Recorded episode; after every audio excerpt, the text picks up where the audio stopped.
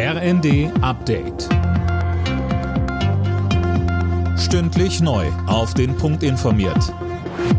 Ich bin Dennis Braun. Guten Abend. Ein Frieden ist nicht in Sicht und deshalb müssen wir der Ukraine weiter Beistand leisten, so der Appell von Bundespräsident Steinmeier in seiner Weihnachtsansprache.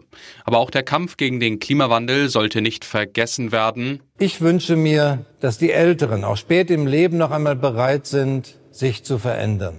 Und dass die Jüngeren sich engagieren, dass sie kritisch sind, ohne der Sache des Klimaschutzes zu schaden, indem sie andere gegen sich aufbringen. Denn wir alle haben doch ein gemeinsames Ziel, dass die Jüngeren nicht die letzte Generation sind, sondern die erste Generation einer klimafreundlichen Welt.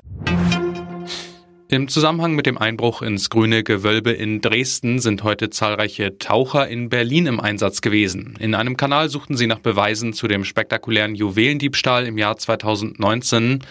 Weitere Details zu der Aktion heute hat die Polizei nicht bekannt gegeben.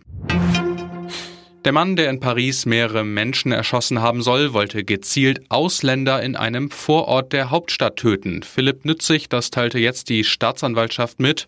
Ja, demnach gab der 69-Jährige seine Pläne aber auf, weil in dem Vorort nicht viel los war.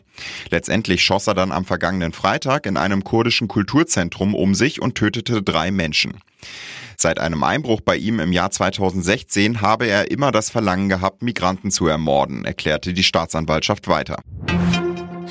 Bei seiner traditionellen Ansprache auf dem Petersplatz in Rom hat Papst Franziskus den traditionellen Segen Urbi et Orbi ausgesprochen. Bereits gestern Abend fand die Christmette erstmals seit Beginn der Pandemie wieder im vollen Petersdom statt. Alle Nachrichten auf rnd.de